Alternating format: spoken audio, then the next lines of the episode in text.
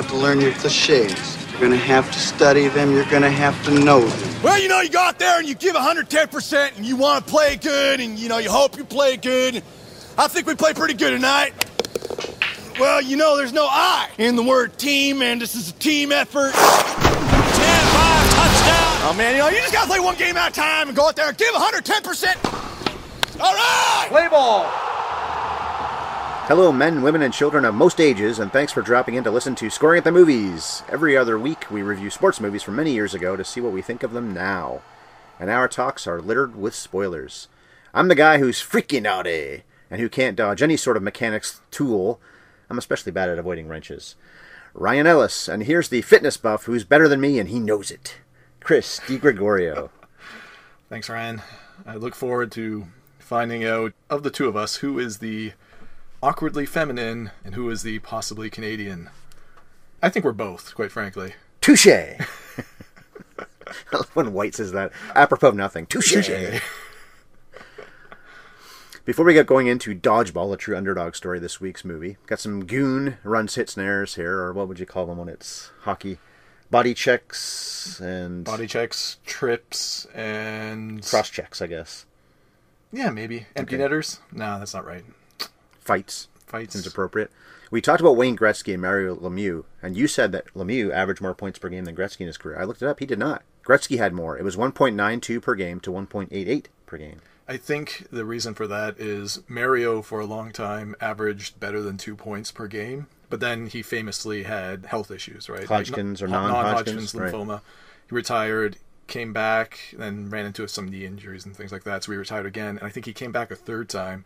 He was an older man. He's injured, shell of what he was when he was a young guy, and that really brought his point per game down That's probably what it is. Yeah. for quite a while, it was always the argument between the two of them who is truly the best of all time. You can't argue with Gretzky's point total. Obviously, he crushes anybody else. But the argument for Mario was the points per game and the physicality and some of the other elements of the hmm. game that Gretzky didn't have. It's like WAR in baseball. That stat WAR. Yeah. yeah. What makes you more valuable? You might have played 130 games, but you're more valuable than the guy who played 30 more games and had the typical stats, RBIs and that kind of thing. But Mike Trout, for example, is a darling of the WAR stat, even though his other numbers, as great as they are, are not quite at the level that some other guys are. Pretty great.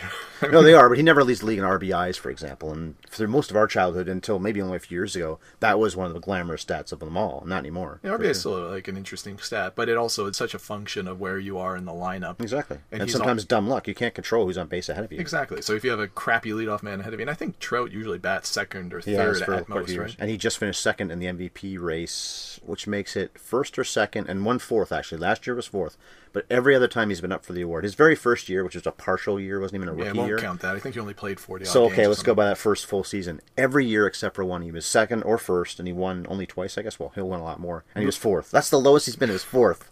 Mookie Betts won this year. Yes, he did. He had a great deserved to. He was the best choice. If Trout had won, who could argue that? But Betts deserved to win. What's impressive to me about Trout, the man hits for average, power, and steals thirty bases on average a year or thereabouts. He's the five-tool talent. Good defender too. and he's a good defender. I mean, mm-hmm. the guy's incredible. Also, we talked about Bob Probert a lot in the Goon podcast. He definitely was a big man. He was six foot three. He's dead now. Six foot three and two hundred and thirty pounds. So you talked about him not being very big, but being intimidating. And just like Liev Schreiber in Goon, we implied he wasn't big. I actually took a little section out where we talked about how he wasn't very big, but I looked up. He's also six foot three. Is he really? So Schreiber and Probert were basically your height. hey, whoa, whoa, whoa, Ryan. That's pretty intimidating. I'm six four. All right. Basically your height. So to me, both Bob Probert and Liev Schreiber aren't that big. Well, we talked about Ty Domi, and he's barely taller than me. So that is true. He's not physically imposing, but was a tough guy. One other thing I want to talk about with the goon stuff was the code in hockey. We talked about this. Now, I'm a guy who believes in the proper authority should handle violent situations, just in life, right? But then I got thinking about this. You're not into vigilante justice, is what you're saying? No, Never. except when we do Batman impressions. Okay, so here's my scenario, though. So your friend's getting beat up outside a bar. Do you wait for the cops to break it up, or do you jump in and go after the attacker? Both to stop your friend from taking a beating and to enact what you think is some form of justice. You'd Oh, probably jump in. You'd try to stop it, wouldn't you? Yeah. So that's what the goon in hockey is, is doing. Maybe. I think the difference there is, I get what you're saying. You would stop the fight to save your friend, but ideally you stop the fight, you get your friend to safety, and you wait for the cops. You don't then jump the guy beating up your friend and then start pounding on them or get pounded yourself. You might if you're angry enough, but that's not the ideal. Whereas in hockey, usually a fight breaks out because maybe a star player gets cross checked and the goon comes out historically to try to beat the snot out of somebody for daring to hit the talented player. You hope that the officials call penalties where they're warranted and punish people for dirty plays. But what you see in hockey a lot, unfortunately, and I think this is what historically gave rise to this kind of enforcer culture, is that it's a fast game. The refs have a tough job. Penalties aren't reviewable in hockey. So if you miss it, you miss it. So if a dirty check or something is missed, then you might feel like you got to go take it to the other team because they didn't get called on it by the proper authorities. If you're like a dorky NHL fan like I am, and you watch these highlights, you see some things happen. And a few weeks ago, there was a game between, I think it was Vancouver and Florida. A very talented young player on Vancouver essentially got body checked into the boards, and then the bigger player just sort of grabbed him and threw him to the ice. And he got suspended for two games. And he should have. It was totally unwarranted. The puck wasn't around. It was a dirty play. Made sense. But why I find it interesting is earlier this week, an identical play happened. Different teams, but again, a player was body checked and grabbed and thrown to the ice after the play had left the zone. And it was only because that player had made the other player look bad in an earlier shift. So this was a little bit of punitive justice. In that case, the guy didn't even get a penalty, never mind uh, suspension. So there's like an inequity in the proper authorities doing their job sometimes. Like I said, I have a lot of sympathy for refs, but I have less sympathy when the head office doesn't do their job with consistency, right? Okay. And I think we see that along across all sports, whether it's baseball, hockey, football. Suspensions seems like there's not a lot of rhyme or reason. Throw a dart at the board. Kinda, yeah. Okay, well, anyway, I just got thinking about that and had to bring it up that I don't want to be hypocritical because I don't know if I would do anything in a fight, but if my friend was being wailed on, I'm not going to say, well, let's wait for the cops there, honey. so the we don't like fighting in hockey plot has thickened. We've got to talk about your beer choice this week. What are you pairing with dodgeball? Okay, Ryan. Well, I've got two options for you, and I'm going to let you make the call. These are both homages to the average Joe's attempt at fundraising with their all male car wash. All right. All right. And they're both from Flying Monkeys Brewery in Barrie. One is Juicy Ass, which I thought was fitting given the banana hammocks that some of the guys were wearing in that scene. Yep. The other one is the Milkshake IPA, live transmission Milkshake IPA. Mostly because I want to see how many boys this milkshake can bring to the yard. I, don't know the- I'm a little ashamed. I know that song, but I don't know what the next lyric is. Didn't they play that song during the car wash scene? I saw this movie a long time ago. I watched it probably almost two weeks ago. Oh man, I made myself feel so dirty just uttering that phrase, and you didn't even get what I was going for. No, I basically get it. I just don't remember the song itself. Oh, I feel awkward now. The answer is let's go with the juicy ass one. That's fair. I kind of suspected that was going to be the front runner. Let's do it. You'll drink them both. I will eventually. That's true. Ah, sound effects. Real effects, not sound effects. That was Foley work all the way. You do a very good can opening impression, Ryan. Let me tell you. Not as good as the Batman. But can you do Batman opening a can of beer? You just did. yeah, fair. He does like everybody else. He's not that different. Okay, so Dodgeball was released by Fox in June 2004. It only cost about 20 million bucks, but made over 100 million dollars. In fact, it was 19th at the box office that year. It made more money than Million Dollar Baby, Miracle, or Friday Night Lights, other sports movies that we maybe will cover one day. And I think it's safe to say that in some of these big box office movies that have hundred plus million dollar budgets, you, know, you say things like that money's all up there on the screen. Safe to say the twenty million dollars is all up there on the screen in this one, Ryan. Yeah, Vince Vaughn probably wasn't paid that much at this point. He's the main star. Ben Stiller probably was. He was a producer, Stiller was, on this movie. So maybe he got more because of that. But the other guys, not that big of stars. I said last week, I bet there's a lot of stars in this movie who weren't then but became later on. Well, let's look at the cast right away here. Well, there were a lot of people in that movie that might be cameos, but they're legitimately. I was including that though. yeah, very. But not the Hasselhoff. I don't mean that. I mean the younger people that are in some role where we didn't know who they were then, but we now think, oh my god, what a star. And really, it comes like down Rip to. Torn. the, the young hot star Rip Torn. Or the young version, Hank Azaria as Patches O'Houlihan. You enjoy the fact that young Patches O'Houlihan looks and sounds nothing like old Patches O'Houlihan Yeah. as much as I do? They don't work too hard to make it consistent, do they? Azaria's doing a very Clark Gable type of voice, and I Rip. Torn is Rip Torn is just playing Rip Torn. Rip Torn, yeah. He's John Wayning his way through that role. But we talked about this last week. Jason Bateman certainly is a big name now, who wasn't really at that point Pepper, as the color man, and then Gary Cole, big-ish. But apart from Office Space, well, that was a pretty good role, I guess. But that wasn't a big hit either. Office and Space wasn't. So Talladega Nights, which did come after this. Exactly, that's right. So we got to talk about what came before or at this same point. So those two guys, you could say, are stars. Missi Pyle, who was in Galaxy Quest with Justin Long. Now, that star-ish. this as well. That That's what I'm saying, 90s. yeah. Because she's one of the aliens, and he, of course, is Brandon in that movie, and I think he steals the whole movie away. And she looks nothing like Yeah. herself. They make her look terrible. Yeah. She's a cutie.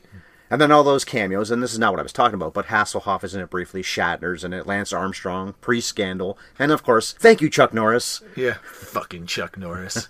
now, what was missing from that Lance Armstrong inspirational speech was the part where you inject yourself with several different types of steroids in order to succeed to that level. But in there is subtext, if not explicitly stated. The worst problem about him is the lying. If he was caught and admitted to it, or if he didn't smear the people the way he did, the way Ryan Braun for the Brewers did, Oh, yeah. lying about the whole thing, oh, the test. uh, I loved that guy until the whole scandal, and to this day, I have zero respect for the man. He's still a good player, but He's such a different player since he was caught. A Rod also lying about all these things. So it's hard to forgive the guys who were liars, but even the ones who smear people like Armstrong and Braun did. Now Armstrong has, at this point, admitted he did take the steroids. Yeah, wasn't he on Oprah doing that? Yeah, but it took him years and years and Oh, years, and long he slandered everyone under the sun, laid accusations about fraudulent testing and all that. And what I don't understand, once you're caught, and you're caught objectively through testing, what are you hoping to achieve through the denials? Especially when you know you did it. Yeah, you know you did it. By all accounts, maybe more than any other sport that I know of, professional cycling is just rife with this kind of stuff, right? So if that's the case, just admit it. You're going to lose your medals or whatever the hell it is, the uh, Tour de France. He was stripped of those. You're, you're going to get stripped one way or the other. But at least if you admit it and you talk about your health problems, you have that going for you. People are going to be sympathetic to some degree. Talk about the culture of this doping in the sport. I had to compete. Talk, yeah, talk about the pressure. Talk about your personal identity. Talk about whatever the hell you want. But at least you'll maintain the public sympathy. You'll maintain some sort of presence in the spotlight. I mean, I'm sure he's rich. Don't get me Yeah. wrong, but he's got nothing going for him anymore as far as public speaking opportunities, as far as television appearances. All that's gone because of the approach he chose to take. Yeah. It doesn't make any sense. People should just be fucking upfront about this because we all know what happens. And if you get caught, you got caught. And he ruins the cameo in this movie more importantly than anything else because it's a very inspirational moment, and he ruins Dodgeball by not being truthful in reality. Yeah, he tarnished the great game of dodgeball through his lying. Would you like me to nutshell Dodgeball, a true underdog story for us? I've been nutshelled a few times by dodgeballs, Ryan. It's not fun, let me tell you. I'm going to steal from the movie itself this time. I couldn't come up with one, but I like this one. Do you believe in unlikelihoods? Yes! This movie hit when I was what 23 years old or so, so it was like mm. right in my wheelhouse for like a juvenile, not teen comedy, but you know what I'm saying, young adult comedy. Same year as Anchorman, which also fit that Oh, bill. still one of my favorites. Going back as a cranky old man now and watching it, it's not quite as funny, but what does hold up more than anything else are the characters of Cotton and Pepper and their commentary for Mm-hmm. the Ocho.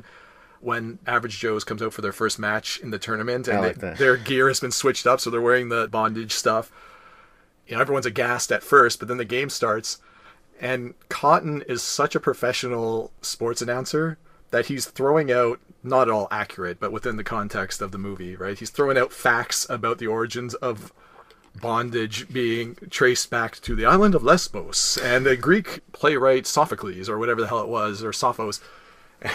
and I just love the fact that they're portraying the sports announcers in the way that they go from aghast to professional to anecdotes to little factoids just thrown in like that. And it's very reminiscent of Brockmire, the television show with Hank Azaria. Speaking of Hank Azaria, All right, yeah. regardless of situation, there will be some sort of little pithy fact that any professional sports announcer will be able to throw in. It's not the greatest show I've ever seen, but I'm a big fan of Azaria, and his performance is really good. So. So, what about this movie? 70% of critics liked it, 7 0, and 76% of audiences. Helen Mirren is apparently a big fan, the English dame. What about you and me? As I just said, I loved this movie when it came out. I think I saw it in the theater three or four times, as I did probably Anchorman the same year. I was seeing a lot of movies at that point, though. Looking back, there's some stuff that doesn't quite hold up the way it did. and I don't laugh as hard as I used to. Me Th- neither. This is closer to like we talked about with Goon. I might smile or chuckle softly. I think I do that more now with this movie than I did in the past. Though I will say the best part of this movie still is the actual tournament at the end. Mm-hmm. There's some great lines over the course of that last 30 minutes of the movie or so, and a lot of them are attributable to Gary Cole and some of the cameo appearances. And even Ben Stiller too. The whole "I work my butt off out here." That's a reference to Jimmy Connors, who had a come back as an old guy. I'm working my butt off, and you're making calls like that. I think the dialogue is exactly what Jimmy Connors said as well on the Is it? tennis court. Yeah, I think so anyway. and isn't it in the tournament when he says, "Nobody makes me bleed my own blood"? Yeah. No, no, that's when he tries to hit on Miss Veatch. Okay, that is earlier. All right. It's earlier. But Ben Stiller of the main stars, I think, is the funniest one. He's pretty good. He's pretty deadpan in a lot of that delivery when he's saying some truly ridiculous stuff. Michelle had some digestive issues. I hope you don't mind. As he comes out of the bathroom of Vince Vaughn's room when they're trying to throw down the intimidating. What's the word I'm looking for here? Trying to- Challenge. no, that whole anecdote went out the window in a hurry. Well, I ben, lost it. Bev always talks about comedy's commitment, and Ben Stiller in most movies, especially this one, is committed. He's committed, and I give Justin Long some credit too. I gotta I'm a. Justin Long fan, especially around this time. Like I said last or two weeks ago, Galaxy Quest steals the movie from everybody else, and they're all great too. I know you're a Justin Long apologist, Ryan. I'm not so much. He's fine, I guess. And I like him in Galaxy Quest. I think we both love that movie. And in this, he actually is pretty good. Just some of his reactions. I think that, incidentally, is what this movie does best, aside from some of Stiller's lines, are those quick throwaway lines, throwaway reactions. Yeah. And Justin Long does that great. There's the scene where he bumps into his girlfriend or wannabe girlfriend in the hotel for the first time, and they're going to ride the roller coaster or something like that. And the douchey boyfriend flips Justin Long off as he's walking away, and Justin Long just has this disbelieving, uncomprehending, what? what? what? like, react like he doesn't understand what, What does that even mean? Yeah. those kinds of little tidbits that he throws in, I think he does really well, and those do make me laugh. But his biggest moment is when he has to dodge the wrench so he can dodge the ball. And apparently that really hurt him. Yeah. He got a concussion. It was a rubber wrench, I guess, but a harder one than the ones Yeah. they use later on. And in the scene, he's really selling it. I think he does a whole big pratfall, right? So Yeah. he got cut open from that. Have you ever played dodgeball as an adult? Not like children in gym class kind of stuff. Okay, but- two things. First of all, I'm not a huge fan of the sport of dodgeball. I don't remember when you were a kid that you could hit in the face. That was illegal. That didn't count. Yeah, I don't think that you can. Who the hell knows? I don't know how tightly I regulated guess they dodgeball want is. comedy in their comedy, Yeah. so they're allowing it to happen. Okay, so that part is addressed. The second thing is, I have played as a kid when I did all sorts of sports a few years ago with my friends. Rather than playing So not as a kid. ball. No, no, we're talking three, four years ago. Not. No, you just said I played it as a kid, but Oh, I'm sorry. Okay, a few years ago, A you, few you were ago, still an adult man, right? I was Are a you kid when I was 17? forty. I'm aging poorly, very badly. Are you Benjamin buttoning me? I'll try this again. So when I was an adult, about three or four years ago, we played all sorts of sports in the fall rather than fall ball, softball, and it was floor hockey and it was ultimate frisbee and a few other things. Dodgeball was one of them. Yeah. I didn't love it because I have a pretty good arm in softball. It's not a great arm. It's not bad. But in dodgeball, I was kind of spleeny armed. I couldn't throw very Really? well at all. I watched some of the people on my team whizzing that thing. Yeah. I don't know what it is. I couldn't get a very good grip on it, I guess. I don't know. So I don't really love the sport because I wasn't that great at it. I find it fun. Uh, I played it a few times as an adult. Where it really falls down as an adult, though, is if you do it in a recreational setting without a referee, you're asking for trouble. My wife and I joined a co ed rec dodgeball league. Self rep, though, right? So, like, you referee yourself. Because it was through the TSSC, wasn't it? It was. No referees, yeah. no referees. The Sport and Social Club in But it- Toronto. again, it's like a recreational co-ed thing. You figure it'll be pretty loosey goosey, fun. Everyone will just be there and have a good time. No, people were hmm. damn serious, and they cheat like nobody's business, and it becomes super frustrating. And you're not supposed to be able to hit in the face or anything like that, but of course you still get pegged in the schnoz. I famously got nailed in the groin twice in about 30 second span, Oh. and then like stormed out of the gymnasium because I couldn't take it. Yeah, the reason I asked you about it because I have played enough softball with you to know you've got a pretty good arm and you've got some stank on the ball too when you throw to first base. It's not necessarily a straight ball all the time, right? It's got a little bit of a curl to it. Does it? Okay. Yeah, you didn't know that? Not really, no. you got some English on your throws. We often talk about how realistic mm-hmm. this- movies are in their depiction of sports. Patches has some good advice. you throw low, right? You don't throw high because high is easier Yeah, to catch. right.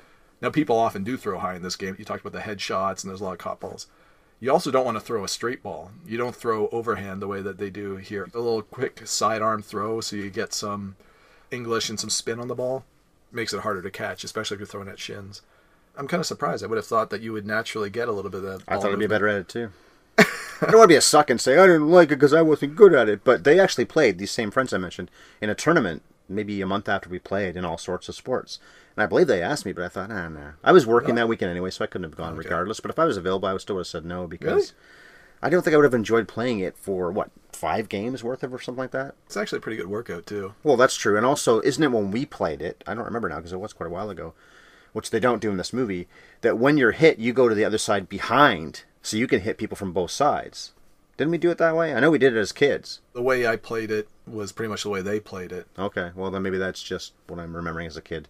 Because then you can be attacked from behind as well, which makes it maybe a faster game. Maybe that's why we I do think it that's in probably it. Yeah. high school. Well, probably grade school, not even high school. I did find it interesting in this that their knockout tournament at the end was a winner take all one game. For the spectators, you've only got a 32 team bracket apparently, and it's 6 on 6 and winner take all for a single game. That's got to be a quick viewing experience. It could be, yeah. I there are those big swings where if you catch a ball that somebody's thrown, then not only are they out, but one of your people comes back on, and then that happens twice in a row for the average Joe's team. Yeah. So they get both Peter and Kate go back on the floor over a two. Well, I think they say it's a three-player swing, but it's actually a four-player swing. Yeah, it's a four player swing at that point, I guess. That's one way to keep the game from being 45 seconds long. Although a really bad team probably would only take about 45 seconds to be knocked out. And the average Joe's team is supposed to be really bad, but we have our Rocky story here, so they have to triumph. That's one thing about the movie I didn't love, by the way, is the ending. I like the dips and dives, if you will. Dip, dive, dodge, duck, Dodge. and dodge. Yeah. But anyway, Dodge, at the dip, end, dive, dodge. Peter beats White head to head, so they win. You didn't like the little Jedi moments with the disgusting scarf around the eyes? No, that was fine. I like that. But just the winning and losing part. So Peter beats White, but then he already sold the gym the night before to White. So this triumphant moment, then another triumphant moment, but then that Deus Ex Machina, which literally is on the treasure chest at the end, where That's a cute moment. Come on, when the that chest was is it Deus was. Ex Machina. So it was both funny, but I didn't love the idea that you know what I didn't love actually. I should put it this way: I didn't love that our team won at all. They should have lost, and then still have it be that Peter bet maybe on the Cobras, so then you could argue he deliberately lost. But anyway, bet on them and then bought out White's gym, which is what he does do. I wonder if the ADAA, the American Dodgeball Association of America, has anti gambling rules in the same way that Major League Baseball does. Because when Peter admits to betting on the match, does he then forfeit the match for his team? But he, in reality, bet on himself. I said he should have bet against himself. Didn't he bet on himself? Bet he on his did. team? Yeah. But so did Pete Rose. Yeah. Okay. But the argument was that he was also a player manager and had some inside knowledge about who was going to play, who wasn't going to play, and blah blah blah blah blah. But so was Peter. Peter was the manager of the team and might have inside knowledge about what's going to happen. All I'm saying, Ryan, is that I think there's a bit of a scandal that doesn't go addressed in this movie. there should be a it- sequel that's all dark and gloomy. I'd love to see a sequel where they talk about Steve the pirate as suffering from some sort of post-traumatic stress disorder, and that's why he's pretending to be a pirate. There's a good that. line about that, by the way. There's a guy in our team dressed like a pirate. Oh yeah. And the, and then right at the end when Steve the pirate shows up in total casual polo t-shirt and jeans and Mm. they goes, "Hey, it's Steve the pirate," right? After not being able to reconcile the fact there was a pirate on his Nice team the whole touch. movie. Alan Tudyk, or as Doug Benson would call him, Tudyk's. I loved him in Firefly and one of the most touching moments He's of probably still best known for that. what was the movie? Not Serendipity. Serenity. Yeah, when he dies, I got the feels right. A lot of people did. People will talk about the most heart wrenching moments in media, whether it be movies or TV. I've seen this many times, and that one almost always comes up. Oh yeah, it gets me. He was also K2SO in Rogue One. A lot of people loved his performance in that. Bev didn't. Oh, yeah, he She talked about not being a fan, but he's the voice. I think he even did the stop motion stuff that provided the visual effects. Yeah, I think I read somewhere that he was He- on set. he Andy Serkis He was that up? circusing, yeah. But he's done voices in a lot of things. I thought he was pretty good. I thought I think he steals the movie. Yeah, me too. It's not the most fun movie, actually. It's pretty much a downer, but he is fun. He's funny. Yeah, Rogue One might be my favorite of the new Star Wars movies Oh, really? over the last Okay. five or so. It's a downer by design because we all know how it has to end, and there's some huge gaping plot holes in it as well. But it's the way that they directed it and played out the action of it was pretty fun. And So then you get that incredible thing with Vader at the end, which was not in the original screenplay, but kicking ass. that was an amazing little scene at the end. the plot hole from that, though, is that what's it supposed to be a few days later when he has a sword fight with Obi Wan Kenobi, he can barely move because he's an old guy. Yeah. But what's it supposed to be? A few days before, killing all the rebels. But at the same time, when he's fucking up the rebels, he's not dancing around and jucking and jiving or anything like that. He's still slowly kind of plodding his way through. He's just force. But very fast tossing and it. aggressive in a way that he's not in pretty much any of the lightsaber fights, but certainly not in the very first movie with Obi Wan. Why are we talking about Star Wars? because Star Wars is awesome and we're both pretty dorky. So I do love tangents in our podcasts with you and with Bev. By the way, Bev and I just passed 275 podcasts, Oh snap! but we're close to 300 on this channel because you and I are now doing. Oh, I didn't even see what number this is. Is it 13? It's thirteen or 14. Yeah, 13. And then I did one by myself way back when. So it's nearly 300 in total. Early New Year, it'll be 300 in total on this channel. Sometime next spring, it'll be 300 for Bev and me. This is the point I wanted to talk about, and you kind of touched on it a little bit when you talked about not liking the ending of this movie and the heroes winning.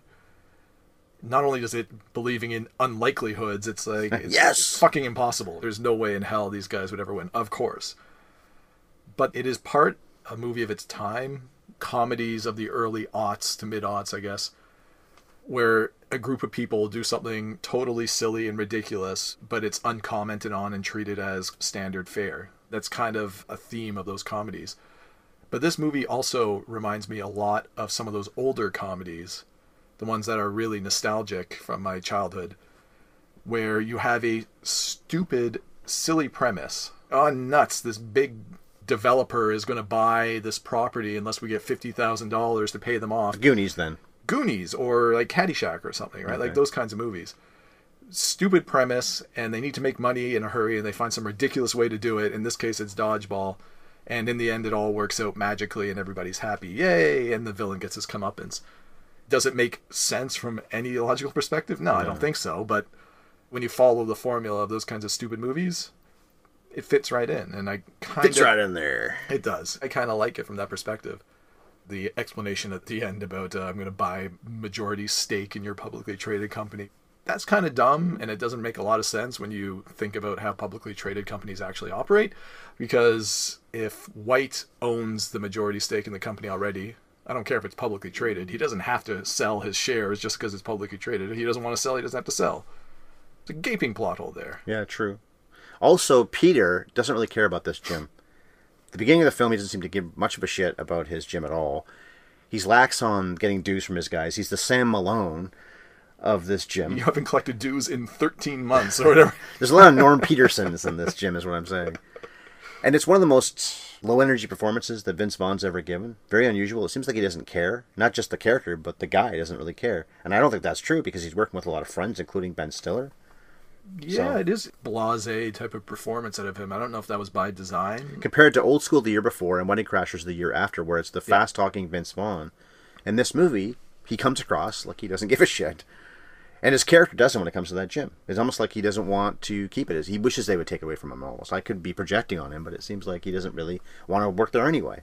I kind of took it to mean that it was less that he wanted to keep the gym, at least at the beginning, and more that he just wanted to stick it to White mm. for whatever reason. Mm-hmm. Forgive my stomach for rumbling here. I had lunch pretty early today, and if you've heard these noises, viewers, viewers, listeners, then that's what that is. It's not me farting; it's my stomach making noises. It's just you grumbling and growling under your breath What at, I the, call in- the, the weird comments. What I I'm call making. interior farts. That was a great sports announcer comment. Excuse me, dear listener, for the sounds you're hearing. It's what I call interior farts. And uh, Do you believe in stomach grumbling? Yes. I do admire the actors not flinching when they know they'll be hit by balls, especially the ones that are coming at their face. I'm sure they didn't actually wheel the ball at people's faces too much. It had to have happened a few times here and there. But when you make a whole movie, you're going to get hit by balls where the whole point is to get hit by balls. A lot. And it's cool that they don't flinch. Bev and I talked about that on Red River not that long ago, where Montgomery Clift at the end, John Wayne's shooting at him, and Clift is completely not selling that he's being shot at. There's nobody shooting, of course, because in movies you have it be that's a little explosive device kind of deal, and maybe the sound is next to nothing, so there's no reason for him to be flinching. And maybe they did five, ten takes, and he'd already flinched earlier on. But there have been actors who will shoot a gun in a movie and can't avoid blinking. But So for these keep their eyes guys, open. that's what I mean. Yeah, because it's this whole sort of I don't want to shoot a gun. I'm a pacifist. So bravo to these guys for not flinching when the ball's coming at them. Ben Stiller's wife, who's in this. I'm Christine. Taylor, what a babe. She's great, and she appears in a lot of comedies from this era up till today. Mm-hmm. Her comic delivery is great, and obviously she's a very attractive woman too. and she plays White Goodman's one of his antagonists in this. She and Peter are essentially the two primary antagonists to White Goodman. Apparently, Ben Stiller hit her in the face twice, and one of those I think actually comes up in the movie in the final match when White hits her in the face. That actually happened. That caused some marital discord for like a week or two. And it's true, even though you're playing a game, whether it's filming this movie or playing this game recreationally, as an adult, you know it's silly, you know it's for fun, but you can't help it. If you get hit in the face with a dodgeball, you can't help but get angry about that. And so I could totally understand that this stupid movie caused them some marital strife. And she had a newborn to deal with at the same time. They had just had a kid, Really? so apparently she was falling asleep on set and whatnot because she was trying to do do things at once. She had a newborn? She is thin as a rail. Mm-hmm.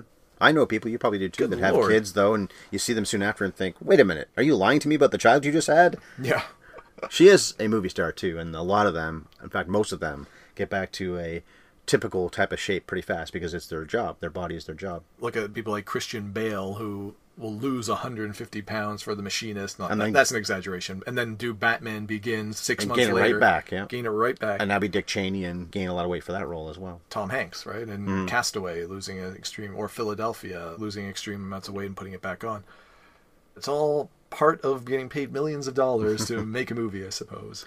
One of the controversies in the film is the casual sexual harassment. It's super bad. I think we mentioned that recently, or I was at least thinking about this. Yeah, they're kids at least. The actors are young and they're playing even younger. But Jonah Hill is trying to fuck a girl when he got her drunk. That's his whole point with Emma Stone. I'm going to get her drunk, then I'll get laid. That does not age well. It probably wasn't cool at the time, but I didn't think of it. I have to admit, I didn't think of it when I saw the movie. I just laughed. I thought it was funny. But in this, you got casual sexual harassment when Peter first meets Kate. Then later, there's lesbian phobia. White Yeah. certainly is not even borderline about his sexual harassment, but then he is the villain, and he does pay for stuff later on. In comedy, is that more okay? It's not okay, but is it more okay when you're making fun of things? It's not more. I guess okay. it's not, is it? Yeah. No. And I then it becomes an excuse. Well, we're just making a comedy. It's different if it's a drama. Yeah, it doesn't hold up. That's why I said off the top, there's elements of this that don't hold up as well, and where I don't laugh like I once did. That's one of the things. The gay I- panic in the car wash as well.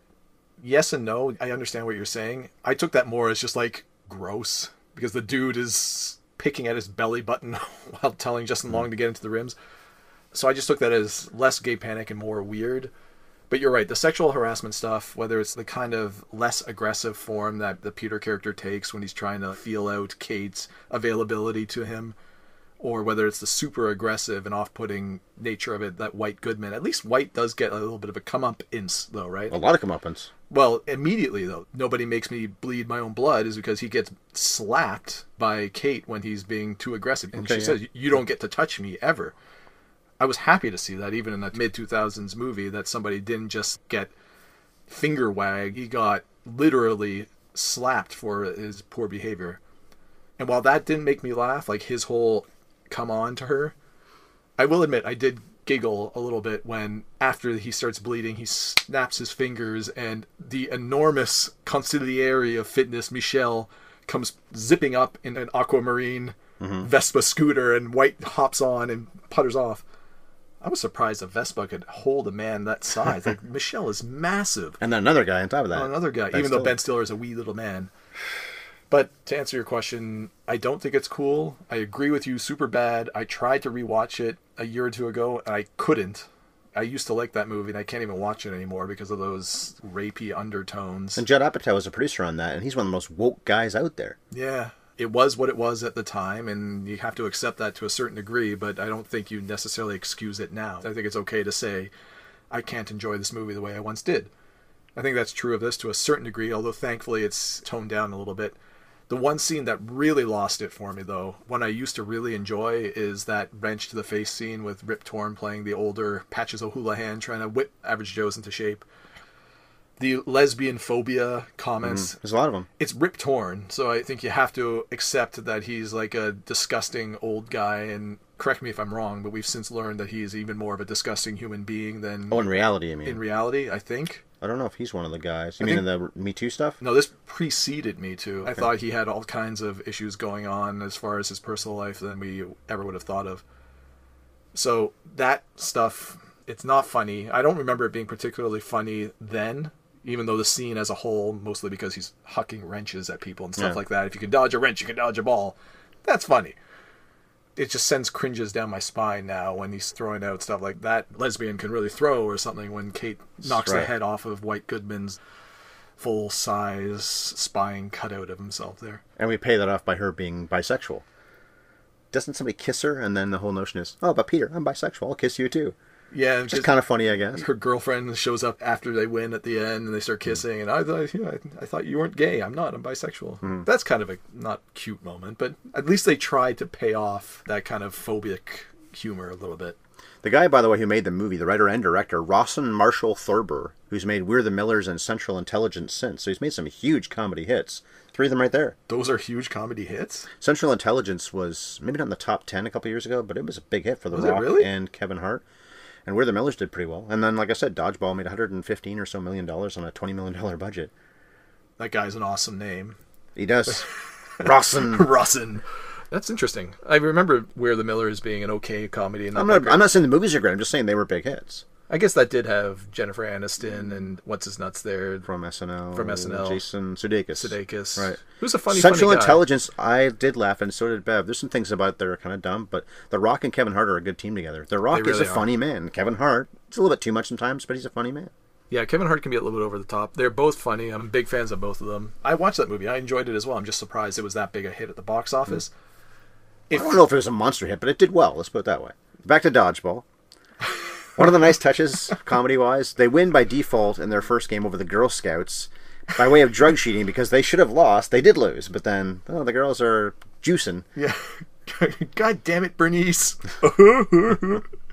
That was a decent joke. But you know what made me laugh? In that co-ed rec league I played in, I played with my wife, my sister, and one of my sister's friends, and that friend was all of like five feet tall, maybe a hundred pounds soaking wet. She was a tiny thing. But good at it. Not really. Oh, okay. That's where you're going with this. No, but by virtue of the fact that she was so small and slight, she was often the last person in oh, the game. hard she was hard to hit. Okay, yeah. So at the end of that match where Peter loses to the Girl Scouts, right? He's holding the ball and he's about to nail this young girl. Oh no, he does hit the young girl. And she says, "Why would you do that?" right? And he's playing on the sympathies mm-hmm. and and he goes, "Oh, I'm sorry. I'm sorry. You okay?" And then of course he gets She drew him in. yeah, she drew him in and then he gets wailed. When we were playing, she would be the last person and you would see the men on the other team kind of hesitating because she was so small. And one of the moments that just stuck in my mind, we were playing two on two, and I think I got hit and I got knocked out. So she was left alone, this young and very small woman, and there were two guys on the other team, and they were both hesitating. They had the ball, she had nothing, she was just standing there. A woman on the other team yelled, "Finish her!" and so both of them kind of look at each other, and go, "Okay."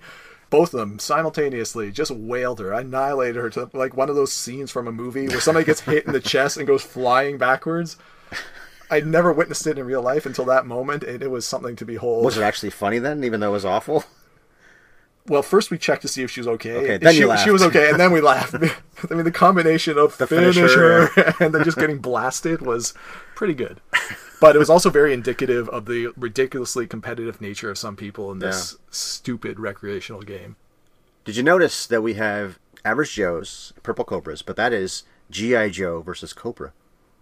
I assume oh. deliberately by Rawson Marshall Thurber. hey, I read it online. My head just exploded. Right? Didn't think of that myself. I read that Wow. online. That was very good. And then Stephen Root. He's such a strange delight in so many things. King of the Hill. He's great as one of the voices in that. A lot of Coen movies. Office and I. Space. Was it Office Space? Oh yeah, of course. Office. I was thinking you meant The Office, but Office Space. Office yeah, Space. Of course. When yeah, I that's. I could play my radio at a movie. reasonable Yep. volume, and uh, and the psychotic man wins in the end in that movie. Nice little twist.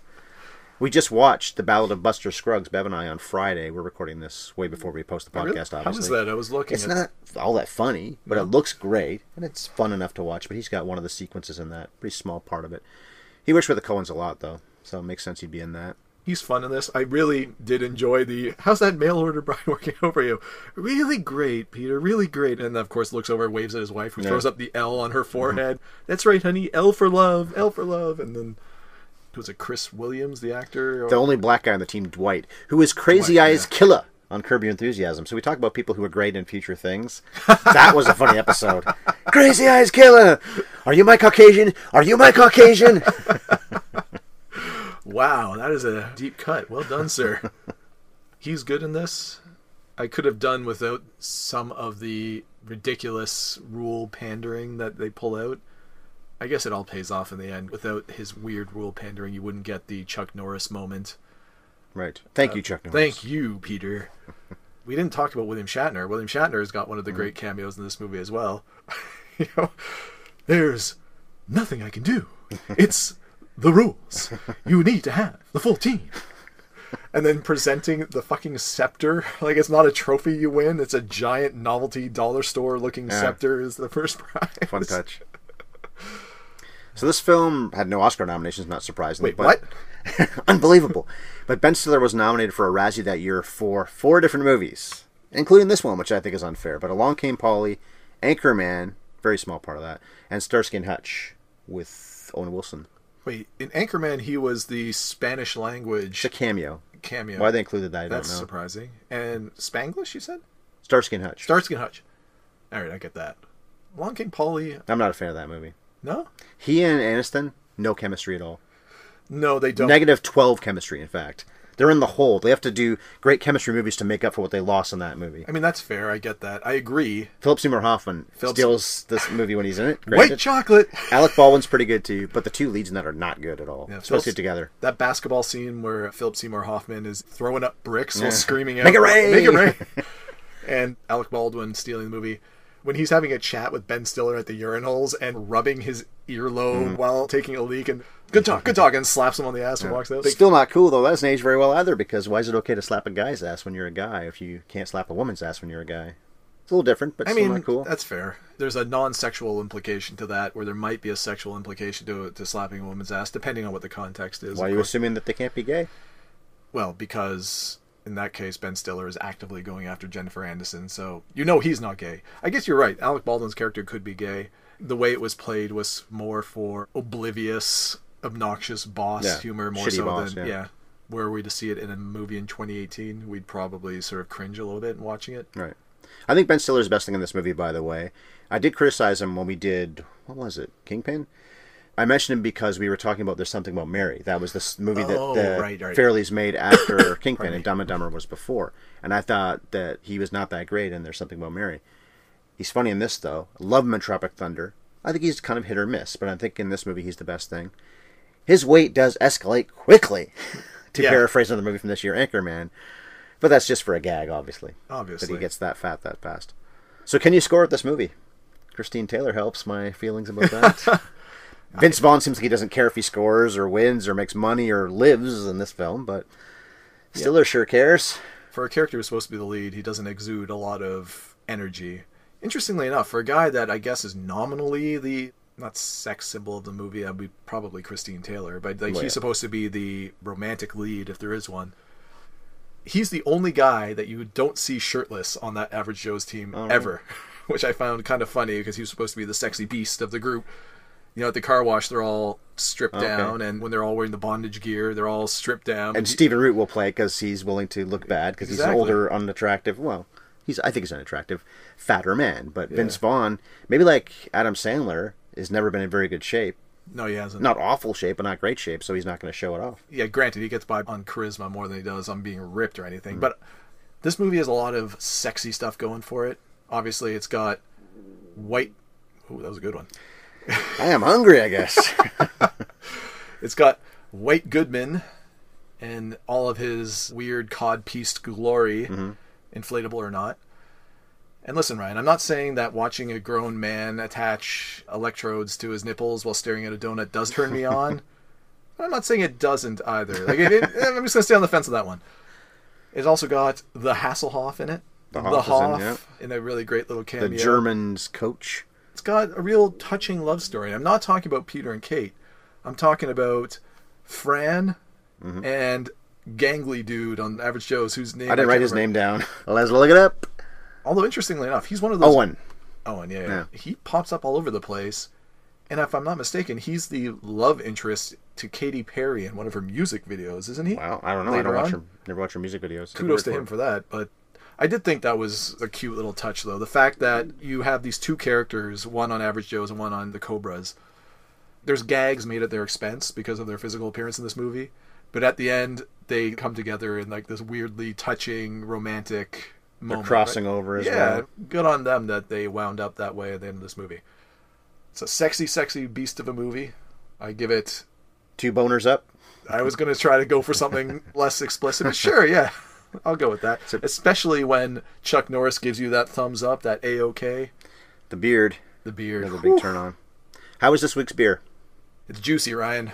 Better be when it's juicy ass. It's not quite as juicy as Justin Long getting into the deep rim of that 4x4 truck at the all male car wash, but it's juicy enough. Okay, so I am at MovieFiend51 on Twitter. The website is top100project.com as always. Like I said, nearly 300 episodes in total on that channel, so go check it out. Chris and I have done 13 with Dodgeball, a true underdog story, which we give two gentle thumbs up, two gentle boners up to. Not a strong one, but okay. Two fully inflated cod pieces. There you go. Oh, and next week, we didn't say this yet. Hoosiers, we're going to do that one. Very Yeah. serious movie. We've done a lot of mediocre to okay sports movies, including Dodgeball, but Hoosiers, unquestioned classic. Yeah, I'm a huge fan of that movie. I am too. When we talked about Any Given Sunday or Tin Cup and things like that, those are movies that are clearly much more serious in tone. They're good movies, but I think they give a lot of fodder for conversation because they're often thought provoking. Mm. Dodgeball or you know other silly comedies. I think we ran into this with Goon and Talladega Nights and stuff like that. The This- depth of a puddle. Exactly. Goon had that depth with fighting and hockey. We talked about something that the movie's not about, but our feelings about what it is in the grander scheme of the That's true. NHL or just hockey at any level. There's a little bit more because of the associations with the sport mm. that we're so familiar But with. But Hoosiers is a classic underdog story, and as you may have heard, and if you haven't, we'll definitely talk about it in two weeks. The notion that the all-white team is who we're rooting for, but all the black, probably inner-city kids, the ones that are not treated as bad guys, they're not villains, but they're the team we want to beat at the end. I wouldn't say it hasn't aged well, but anyway, we'll talk about that in two weeks because Yeah. Hoosiers has got a lot of great stuff in it. All right, well, I promoted, so that's it. We're out. Smooth exit. this one's been a rough one. My belly is messing with me. I can't be all straight at everything. So anyway, so take her easy, dudes. I know that you will. Touche. Touche.